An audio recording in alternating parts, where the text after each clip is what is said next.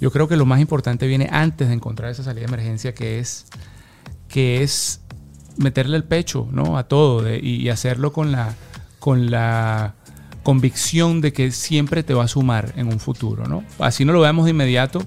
Yo lavando esos platos a mis 17, 18 años no, no me veía siendo dueño de un restaurante y mucho menos trabajando en televisión. Mi nombre es Alessio Bridger y soy fundadora y CEO de Bridger Communications.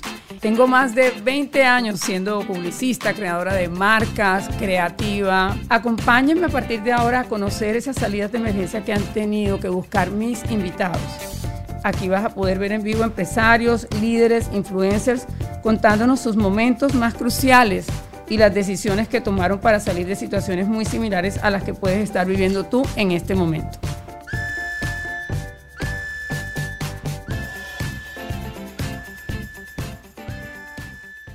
placer tenerte aquí en el estudio, Che. A ti, mi Brigitte, a ti. Qué buen, qué buen tema y qué buen título le has puesto a tu podcast. Ay, pues imagínate tú, yo la tuve una, hace un tiempo y dije, bueno, yo he tenido salidas de emergencia, me encantaría escuchar qué, antes, qué salidas de emergencia han tenido las otras personas y cómo eso, en vez de convertirse en algo negativo, se ha convertido en algo positivo para sus vidas. Y de ahí es de donde salió este tema de salida de emergencia. Buenísimo, me parece. Eh, pero eh, tú eres el celebrity chef de Despierta América, de Univision eres el más querido de la televisión hispana, o sea, un chef muy querido en la televisión hispana en los Estados Unidos. Oh my God, esas son palabras mayores. Gracias, gracias, gracias. Pero además de eso, eres el autor de un libro divino que se llama Cocina Delicioso con Chef Jesus. Eres empresario, además de eso, presentador de televisión y hasta bailarín. Y con eso terminaste de posicionarte en todos los Estados Unidos. Tú estás todas las mañanas en el estudio de televisión eh, grabando recetas, nos inspiras a cocinar delicioso, tienes tu propia línea de productos, cocinas online. Gracias a eso también eh, ganaste este concurso que te dije de Mira quién baila. Y, eh, pero nada comenzó así. Tú llegaste a Miami hace 17 años y mm, con tu hermano y saliste de Venezuela a buscarte la vida en Miami. Cuéntame, ¿cómo recordemos un poquito de eso? Qué, qué, qué, bonito volver a los inicios. Sí. Eh, sí, así es. Yo me vine, yo me vine en el año 2000, ¿no? Eh, con 17 años. Yo había venido anteriormente de Venezuela porque jugaba mucho béisbol. Ajá. Eh, y había tenido la oportunidad de venir en un par de ocasiones y, me enamoré, ¿no? Me enamoré de, de la organización, de, la limpieza que que lamentablemente no vivíamos en nuestro país por, por, pues a diferencia de un país acá desarrollado y toda la cosa, uno como que se impacta, ¿no? No es solo ir a ver a Mickey Mouse, pero yo creo que cuando uno viaja a Estados Unidos de sus países uno queda como, como asombrado. Y el tema del béisbol ayudó mucho a eso porque pues yo comparaba en cuanto a los campos de béisbol, que los equipos acá, ¿sabes? Tenían dos, tres uniformes, tres coaches, eh, practicaban tres, cuatro veces a la semana o después de cada día de escuela. Eso a mí me parecía maravilloso en esa época de, deportista y, y, cuando en el año 2000 vengo otra vez en el verano y mi hermano, que me lleva siete, ocho años... ¿Pero tu hermano mayor o menor? Mayor. Me lleva 7, 8 años, él decide quedarse por una oportunidad de trabajo y yo le dije, no, yo, yo me quedo contigo. Y, y así fue. O sea, así de repente, ¿cuántos años tenías tú cuando 17, 17 años y, le dije le dije a mis padres, no, ya, yo, yo me quedo aquí, eh, el deporte te da mucha más oportunidad, ¿no? Y, y, así fue, hice dos años de high school, conseguí jugar con una beca en West Palm Beach Community College y, y yo siento que el béisbol, aunque... Y te dieron los tres uniformes. Claro. Porque ¿cuántos tenías en... Desde high school. Eh, eh, pero ¿cuántos tenías en, Venezuela? No, en Venezuela tu equipo de béisbol tenía un solo uniforme, ¿no? Y, eso lo cuidabas tú como claro, y eso que uno se tiraba y llegaba todo entierrado. Este, después para sacarle esas manchas, bueno, de tierra, mi mamá hacía magia. Pero, pero aquí, bueno, sabes, tenías el de visitante, el de jugar en casa, los de práctica. Eh, era, era otro estilo, era otra, otra dinámica. Y entonces fuiste al Community College y allí también estabas jugando béisbol. Allí jugué béisbol también. Hasta ahí, en, esa, en, ese momento, yo, yo em, fui entendiendo que quizás no iba a llegar a béisbol profesional, ¿no? ¿Por qué? Este, porque ya yo era lanzador, ¿no? Y había tenido un par de, lesiones leves en el brazo, eso te quita mucha velocidad, te, te, limita un poquito, ¿no? Y cuando, cuando tú quieres jugar profesional tienes que estar en tu, en tu prime, como dicen, ¿no? Estar muy saludable, eh, la velocidad del lanzador tiene que ser, pues ahí, estar en óptima, ¿no? Y cuando tienes una lesión te bajan un par de millas de velocidad y todo eso afecta. Entonces, bueno, yo aún sabiendo eso, yo ya me había acostumbrado a Miami. Y aunque el béisbol no, no, no me llevó a jugar este profesional como soñé desde niño, me trajo a Estados Unidos porque básicamente esa fue la razón principal. En ese momento Venezuela no pasaba por ninguna crisis todavía. Eh, pero ya cuando salí de college, por ahí en el 2003, eh, que decidí quedarme en Estados Unidos, mis papás entonces tomaron la decisión de más bien venirse eh, a vivir con nosotros. ¿no? Ya, ya sí en el 2013 mostraba un poquito de movimiento en Venezuela. Y ellos esperaron que mi hermana se graduara de la universidad y se vinieron con mi hermano y conmigo y aquí estuvimos todos. ¿Y fue difícil ese cambio para ellos? Muchísimo, muchísimo. Eso es una de las cosas que yo más le, le, admiro a mis papás, ¿no? Haberse venido, tomado esa decisión de, de emigrar, a, pesar de su avanzada edad, de que ambos estaban muy estables en Venezuela, tenían su casa, la familia, sus amigos y, y aventarse. ¿Cuántos años tenían cuando se vinieron más o menos? Mira, mi papá es del 47 y él se vino en el 2003, 2004, entonces yo te diría que era este 60 y poquito, 62, 63. Tu papá, mi papá y, mi mamá cinco años menor, 58, o sea que yo no me imagino a esa edad en un futuro ni Dios quiera teniendo que cambiar de, país. De, nuestro país y aprender nuevo idioma y nueva cultura, nuevas costumbres, ¿no? Y eh, mis padres siempre guerreros, ¿no? Admirable eso. Y, y, en ese entonces, ¿tú qué estabas? ¿Estabas terminando college? ¿Estabas trabajando? Bueno, yo, yo termino el college y les digo a mis padres que me quedo yo incluso paso eh, un tiempo eh, sin estatus migratorio.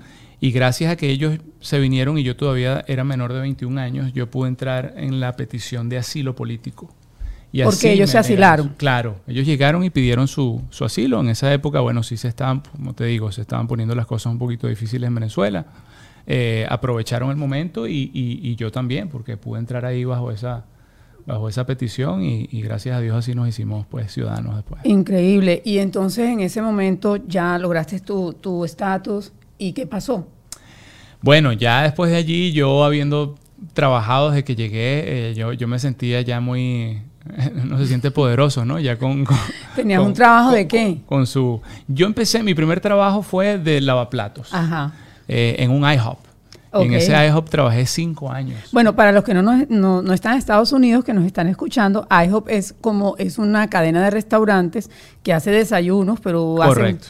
espectacularmente unos mega gigantes pancakes. Los pancakes, House of the Pancakes también. Exacto. Entonces ahí fue donde tú empezaste como lavaplatos. Es correcto. Entonces, claro, yo desde. ¿Cómo se consigue un trabajo de lavaplatos? O sea, tú llegas, te presentas.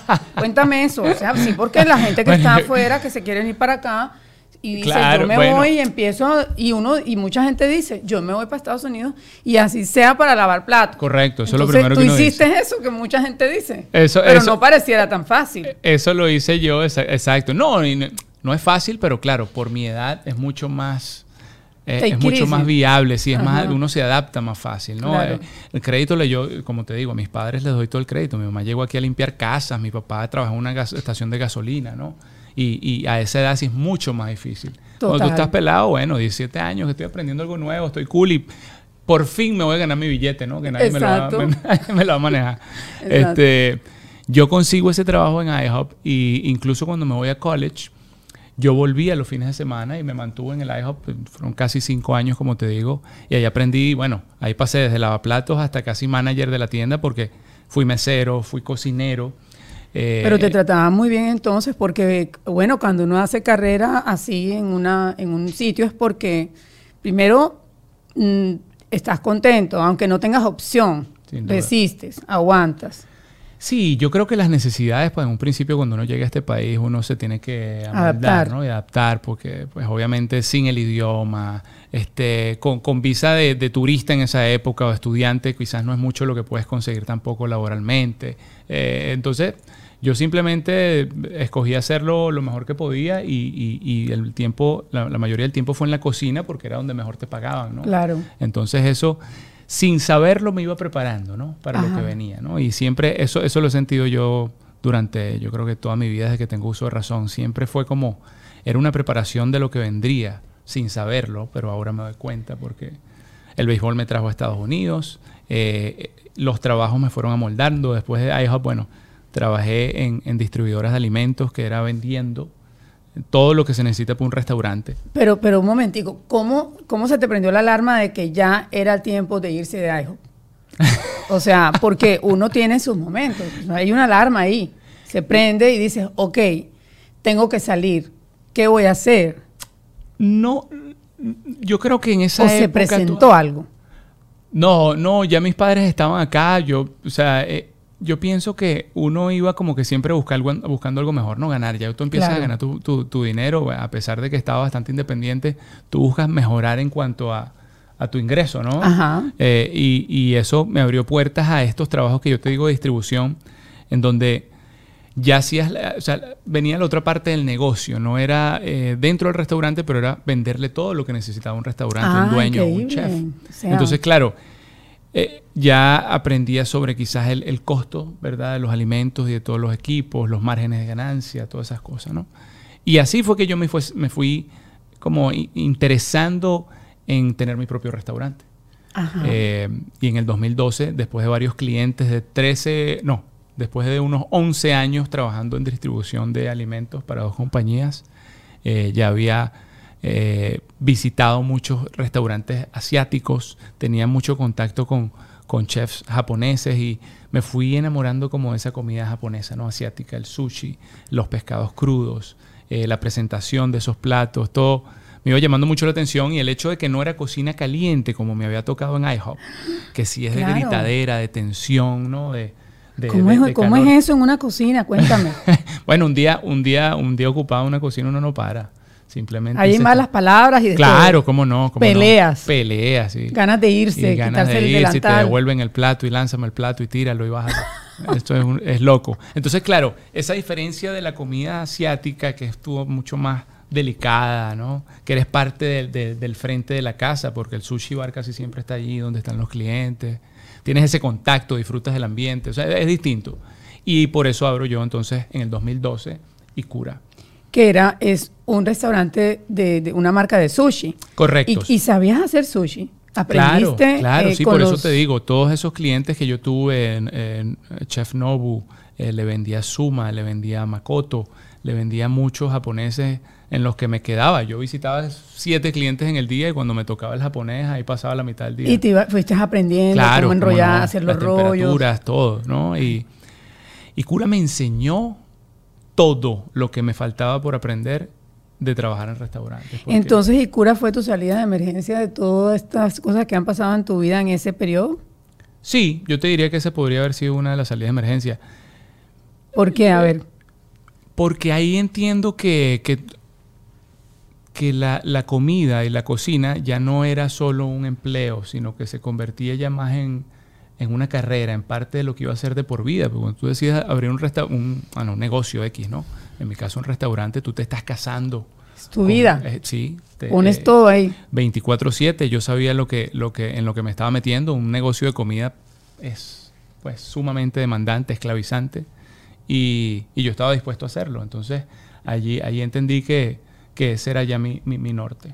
¿Y cuándo te diste cuenta que querías tener tu propio restaurante? Yo sé que, digamos, cuando uno se convierte en chef, yo no soy chef, pero eh, eh, me imagino que todo chef quiere tener su restaurante. Claro. ¿Tú en qué momento te diste cuenta en ese transcurso que tenías de todo lo que me has contado? dijiste, bueno, yo quiero tener mi restaurante. ¿Cuál fue ese momento? Que sí, yo te diría que como en el quinto año, quinto año ya trabajando para las compañías de distribución, ya había venido de siete años en parte de IHOP en otros par más de restaurantes y trabajando en la distribución ya por cinco años, yo dije, esto es lo que yo, yo quiero hacer. Yo sé que es algo que, que produce, que si lo haces bien y, cumples con todos los requisitos y atiendes, das muy buena atención, todas esas cosas este, te, van a, te, van a, te van a dar resultados. ¿Y qué pasó con Icura entonces? Eh, llegaste allí, empezaste a trabajar, lo abriste incluso en una de las zonas más exclusivas de Miami, que es Coral Gables. Sí. ¿Y cómo fue todo ese proceso y esa experiencia? ¿Qué tan difícil es tener un restaurante? Muy, muy difícil, muy difícil. Yo me dediqué a todo y cuando te digo que aprendí lo que me faltaba sobre restaurantes con Icura es porque yo agarré cuatro paredes y casi un depósito y, tuve que sacar todas las licencias, todos los permisos, eh, entender, ya yo conocía mucho la zona de, en donde lo estaba abriendo eh, por haber trabajado como distribuidor en esas áreas y más o menos entendía del asunto, había un proyecto de construcción en esa avenida para transformarla a peatonal, ¿no? Ok. Y ese era una de mis, esa era mi apuesta, ¿no? Eh, que pronto vendría ese cambio y que eso, el proyecto ya lo habían presentado, que iban a durar unos ocho meses. Y, y esa fue mi apuesta en esa, en esa locación. Y resulta que ese proyecto se tardó no solo para que comenzaran, sino durante el proceso fueron un par de años. Eso a toda la, avenida nos afectó muchísimo, ¿no? incluyéndome. Y ya por ahí, después de seis años de haberlo tenido en el 2012, yo lo vendo en el 2018. Y fue un año en el que ya había comenzado en Despierta América. Ajá. Pero esa parte no me da cuenta así de rápido, porque, porque ok, pasó, estabas en una situación difícil en el restaurante y yo creo que para un restaurantero chef, porque ya lo eras dueño y eras chef, eh, tomar una decisión de entregar algo y decir, ya, lo vendo. E, es, algo que te ronda en la cabeza por un buen tiempo hasta que tomas esa decisión. Sí, yo creo que en este momento, eh, cuando yo estoy eh, ya pensando en, venderlo, era más ya como una salida de emergencia, de hecho. Ya, ya no, obviamente pasas por el despecho y, la tristeza de que, bueno, es un proyecto por tantos años que trabajas prácticamente eh, entre familia, porque como te digo, eso no... Y Cura no fue, no fue una inversión que conseguí, no fue una herencia, ¿no? Que te dicen, toma, aquí tienes tanto para montar algo, ¿no? Fue algo que yo imaginé, soñé y, lo quise hacer a punta de, bueno, de, de, ahorro, dinero de, préstamo, y claro. Yo trabajaba durante el día en, la, compañía de distribución y en la noche me iba y era el, chef pues de la noche porque era, era un espacio caro que se podía llenar. Sí. Entonces estuve así por muchos años. ¿Y eras tú solo el dueño?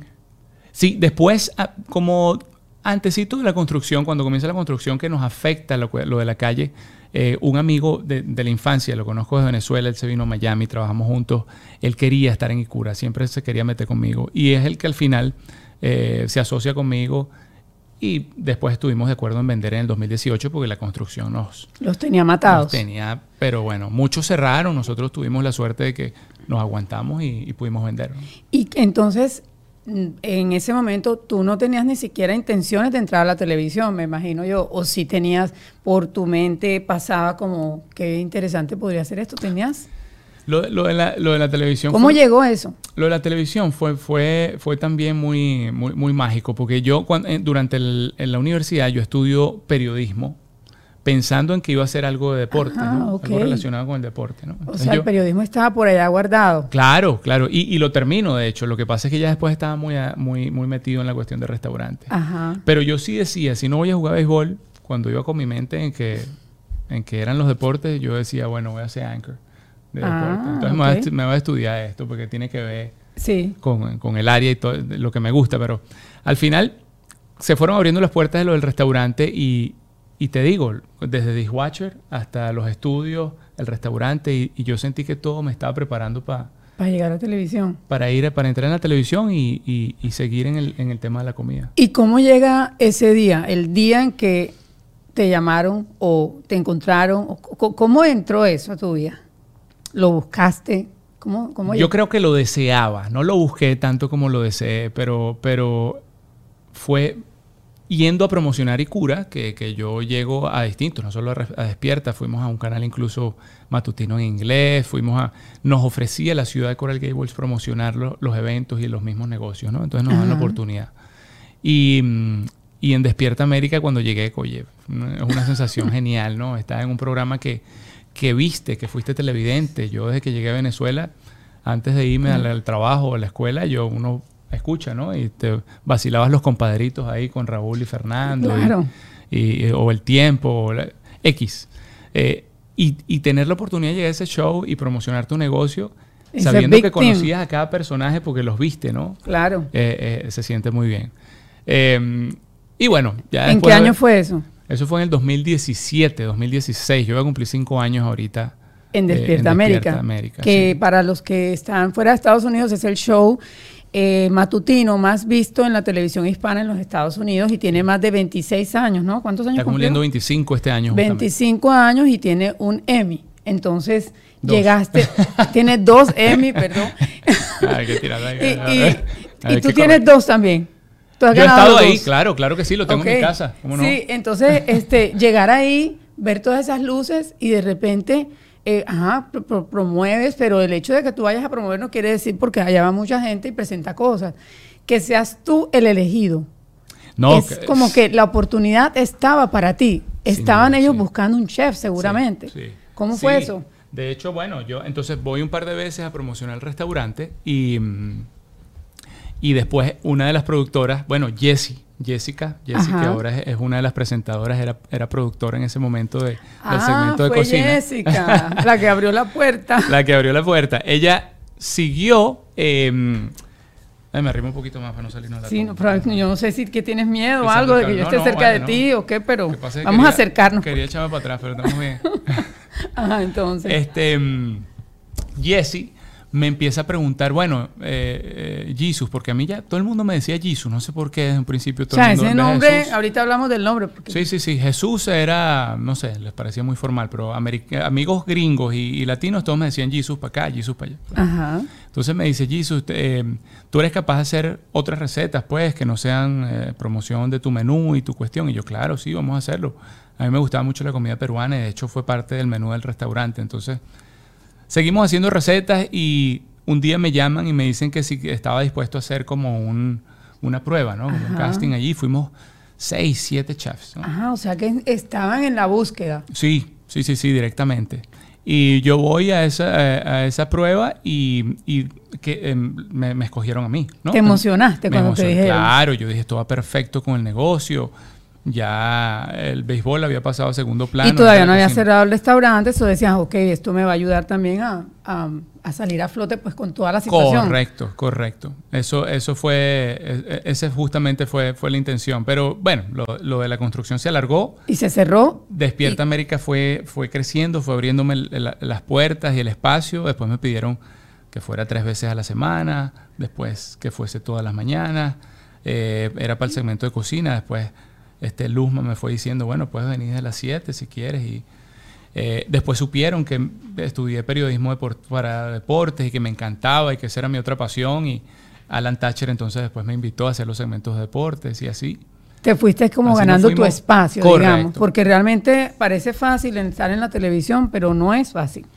Uno tiene que ganarse su espacio, no solamente con los televidentes, sino con los compañeros. Con los compañeros. Y en un programa así es eso es prioridad, ¿no? Que haya química, que, que, que nos llevemos bien. Y, así fue. Yo pienso que esa bienvenida que ellos me dieron me, relajó mucho. Eh, y, y yo, yo, pienso que sin, sin, ese, sin ese recibimiento, eso que dices tú, de ese, de ese trato, no.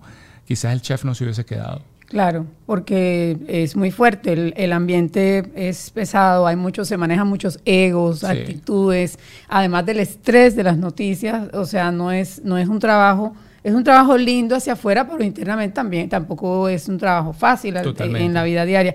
Y además, ¿cómo hacer para la madrugada?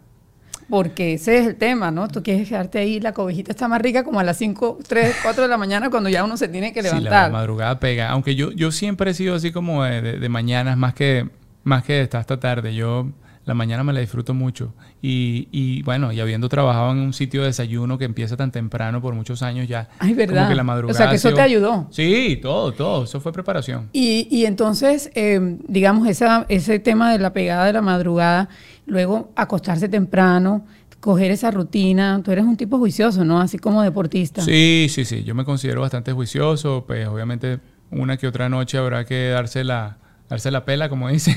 Bueno, y dormir dos horitas nada más, pero eso es en eventos especiales. Indudablemente, ¿no? Claro que sí. Y de, de todo eso que has vivido en la televisión, ahora vamos a hablar de tus negocios. ¿Cómo manejas la fama? Porque tú, no hemos hablado de tu familia, tú tienes una esposa, colombiana, muy bonita también, y tiene dos niñas. ¿Cuántos años tienen las niñas? Cuatro y seis. Cuatro y seis. Y una esposa colombiana, bonita, que además tiene un hombre que, eh, señores, ustedes lo pueden ver en YouTube, muy atractivo, en la televisión todos los días. Eh, eh, ¿cómo, ¿Cómo se maneja eso? Oye, se maneja tiene que ser un trabajo en equipo sin duda, ¿no? Ahí los dos tienen que poner su parte y, y, y, haber cierta madurez. Yo a Juli Juliana maduró mucho con la maternidad, mucho. Eh, yo creo que si hubiese, a mí me hubiese tocado ahorita como Chef Jesus a, Juliana de novia, yo creo que eso, eso hubiese sido un caos, ¿no? ¿Cuándo tú la conociste? ¿La conociste aquí en Miami? Sí, sí, sí, en el 2010 nos conocimos y nos casamos en el 2012. ¿Y cómo fue eso? ¿Cómo se conocieron? Eh, amigos en común, una rumba aquí, una rumba allá. ¿Y duraron tiempo saliendo o fue de una vez clic emocional de una vez? Salimos un par de veces, ¿no? Sí, sí, sí salimos como, como grupo un tiempito y, y nos fuimos gustando. Y, y, ya estábamos como en esa etapa, ¿no? Uno creo que uno siente como que... ¿Cuánto duraron de novio? Dos años. Ah, pero es que ya eso es un noviazgo ya formal, así bien serio, ¿no? Sí, para esta época ya es bastante. Total. Los papás de uno duran como ocho años de novio, pero... Ajá. ¿Y cómo, cómo eh, haces con tus hijas? Que tus hijas te ven en la televisión, y ese es mi papá en la televisión. Eh, este, ¿Qué te dicen ellas? ¿Qué sienten? A ellas les encanta, les encanta que, que verme en televisión, les encanta que las invite también para que ellas salgan cuando hacemos cosas juntos, que nos invitan al show o grabamos algo para las redes. A ellas les, les fascina poderse ver allí en una pantallita.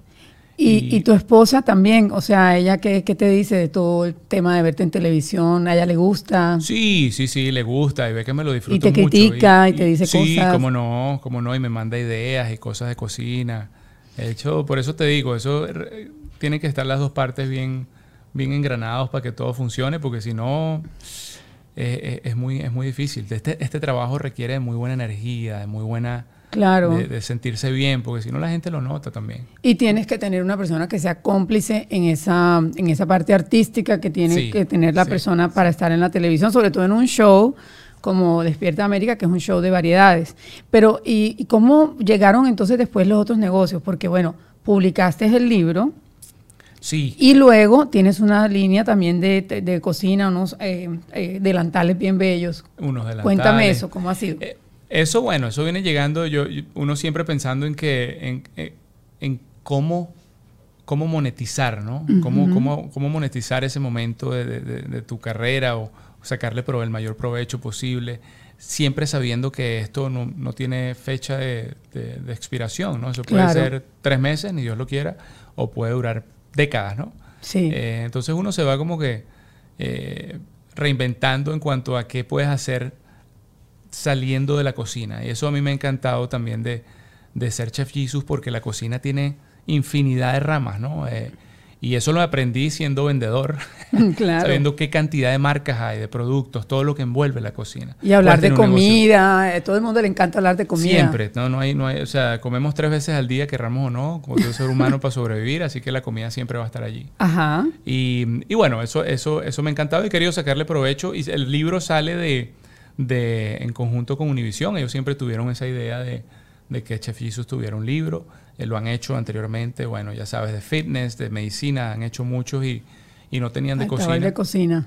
Y, y bueno, y, lo sacamos eh, queriendo darle así como un, twist a lo que es las historias de cada receta, ¿no? Si eran invitados que fueron al show, si venían de mi infancia y así fuimos contando un poquito. Y de todas esas recetas que están ahí, ¿cuál es tu favorita? Oye, es que soy muy dulcero, los postres me encantan. A mí Somos me, dos. una marquesa, una pavlova. Los postres, bueno, de mi hermana. Las pavlovas de tu hermana que son lo máximo. Ella tiene su negocio de sus postrecitos y sus eventos, yo sé. Ahí están esos postres de ella también y cuento de dónde salen y desde cuándo los preparamos y toda la cosa. Y si te tocara hacer una cena romántica para conquistar a la que hoy es tu esposa, ¿qué le cocinarías a ella? Bueno, ya conociéndole una lasaña, porque muere por un pasticho, una lasaña. Ah, Pero sí. y le gusta mucho el sushi también, eso ayudó mucho a que... A que se conectaran. no, y que nos conectáramos y que, y que el negocio, el restaurante se diera, pues yo lo abro el mismo año que nos casamos y ella feliz, pues obviamente que al que le guste el, sushi, feliz de, de, tener un esposo que tenga un negocio, un restaurante y cocine, ¿no? Pero... ¿Y tú le cocinas mucho a ella o hay más o menos? Los fines de semana, no me da tiempo para más. ¿Y ella cocina? El sketch le queda buena la, la, lasaña, le queda muy bien la comida. A ella le gusta mucho la comida italiana y la que cocina de, de ese estilo de comida le queda bueno. ¿Y te gusta cuando ella te cocina y todo? O sea, que te sorprende así. Obvio, obvio, me encanta. Me encanta criticarla también. ah, sí.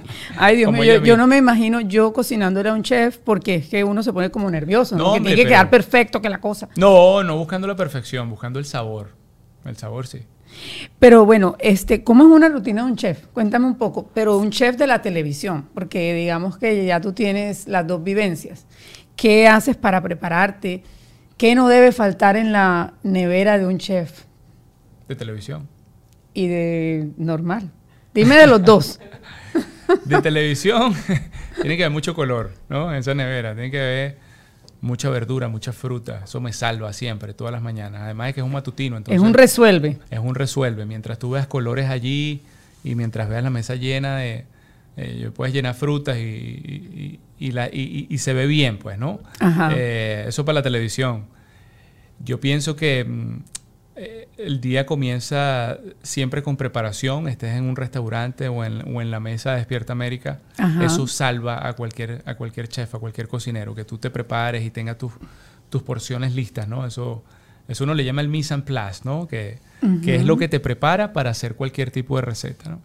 Y, ese tiempo, esa preparación te aliviana eh, todo lo que venga después. Cocinar en la televisión es, estaba hablándolo esta mañana justamente ahí en el show que es, es jodido. Eh, no es porque me toque a mí, pero, pero estás allí oyendo el tiempo que te queda, te dan cinco minutos. El productor diciéndote cosas en el oído. Exactamente, tienes que tener tus ingredientes listos, algo que se está cocinando para que muestres el mitad camino, porque obviamente en cinco minutos no te da para hacer la receta entera. Pero eso es como estar en la cocina de IHOP.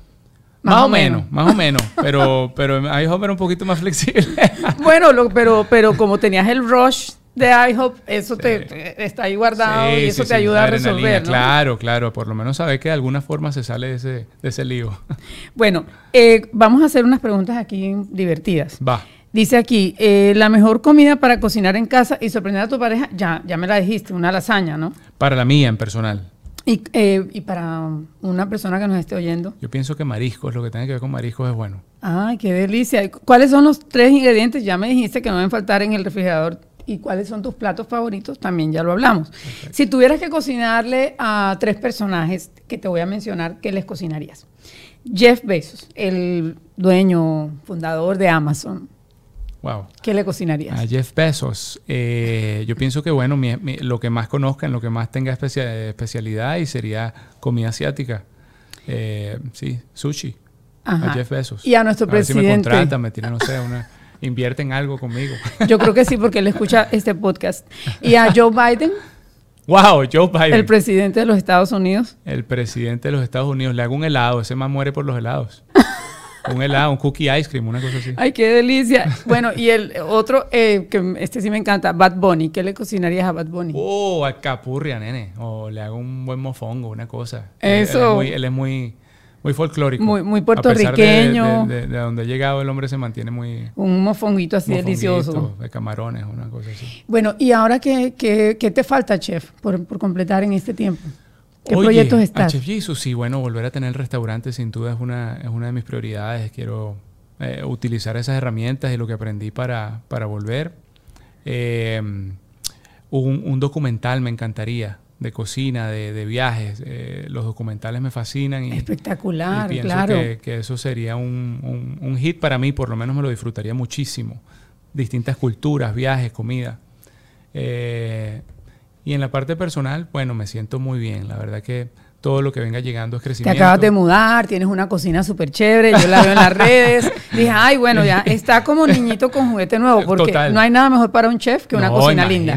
No, no, divina, divina, estoy feliz ahí. Eso ha sido fruto de tu trabajo, ¿no? Gracias a Dios. Y, digamos que, has logrado el sueño americano de, poder avanzar con la vida poco a poco y nada, nada en medio de dificultades o situaciones ha faltado. Entonces tú que eres una persona que ha conseguido ya, eh, digamos, ese sueño americano eh, en gran parte, ¿qué le dirías a alguien que tenga una, una salida de emergencia en este momento? ¿Qué consejo le darías? Oye, eh, la salida de emergencia es, eh, yo creo que es como eh, ya, ya la, cercanía a, la luz, ¿no? A salir del problema. ¿no? Por eso se llama así, salida de emergencia, ya tú sientes que conseguiste algo que te puede sacar del rollo. Yo creo que lo más importante viene antes de encontrar esa salida de emergencia, que es, que es meterle el pecho, ¿no? A todo y, hacerlo con la, con la convicción de que siempre te va a sumar en un futuro, ¿no? Así no lo veamos de inmediato, yo lavando esos platos a mis 17, 18 años no, no me veía siendo dueño de un restaurante y mucho menos trabajando en televisión, pero sí sabía que me iba a funcionar en un futuro. Sí sabía que, bueno, yo estoy aprendiendo esto por algo, ¿no? En la cocina tenías por lo menos charm y por eso duraste tanto tiempo allí en esa cocina. Tenías el charm, que es eh, en español el carisma, que se necesita para estar en la televisión. Entonces, eso ayudó, ¿no?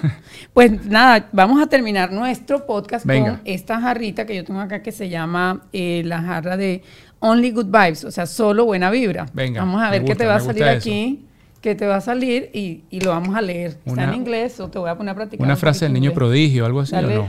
Dale más, que de pronto esa es la del último invitado y no, no quiero que se repita. Eso. Una frase del niño prodigio. Only true friends can talk day and night endlessly, no matter what the topic is. Está bonito eso. Ay, y digámoslo en español para los que no saben. Dice acá, solo amigos verdaderos pueden hablar día y noche sin terminar, no importa cuál es el tópico. O sea, tú y yo aquí somos como muy buenos amigos. Me siento... El podcast puede durar hasta la noche fácilmente. Me siento bien eh, contenta, bien feliz de que hayas venido, que hayas estado mi invitación. Este podcast que eh, arrancó y dije, bueno, mi primer hombre invitado va a ser el Chef Y eres el primer hombre invitado de salida de emergencia. Yo deseo para ti que eh, sigas teniendo más salidas de emergencia, pero para arriba. Amén. O sea, que cada vez el piso de donde estás sea más alto para que veas la luz más arriba. Amén. Y eh, ya sabiendo todo lo que has pasado, por supuesto, con la madurez que tienes, seguramente vas a tener un plan B para poder salir más triunfal de todo eso. Que así sea, y si no es así, eh, porque tenemos salidas que no sabemos cómo pueden terminar, el aprendizaje sea para lograr algo mejor. El que sea salida ya es, ya es una ganancia. Eso se llama así salida. Si es emergencia, bueno, será emergencia o será más suave o será como dices tú, uno no sabe, pero por lo menos es salida. Así que estoy súper contenta. Muchísimas gracias por estar acá. Gracias a ti. Eh, un abrazo grande. Te agradezco mucho siempre todo tu apoyo, tus invitaciones. No, es que a mí me encanta. Soy fan de Chef Jesus. admiro su trabajo y, y, no sé, yo siento que algo va, algo bueno viene para acá, para esta amistad que nosotros tenemos. bueno, queridos, ustedes los vemos en nuestra próxima salida de emergencia. Bye bye.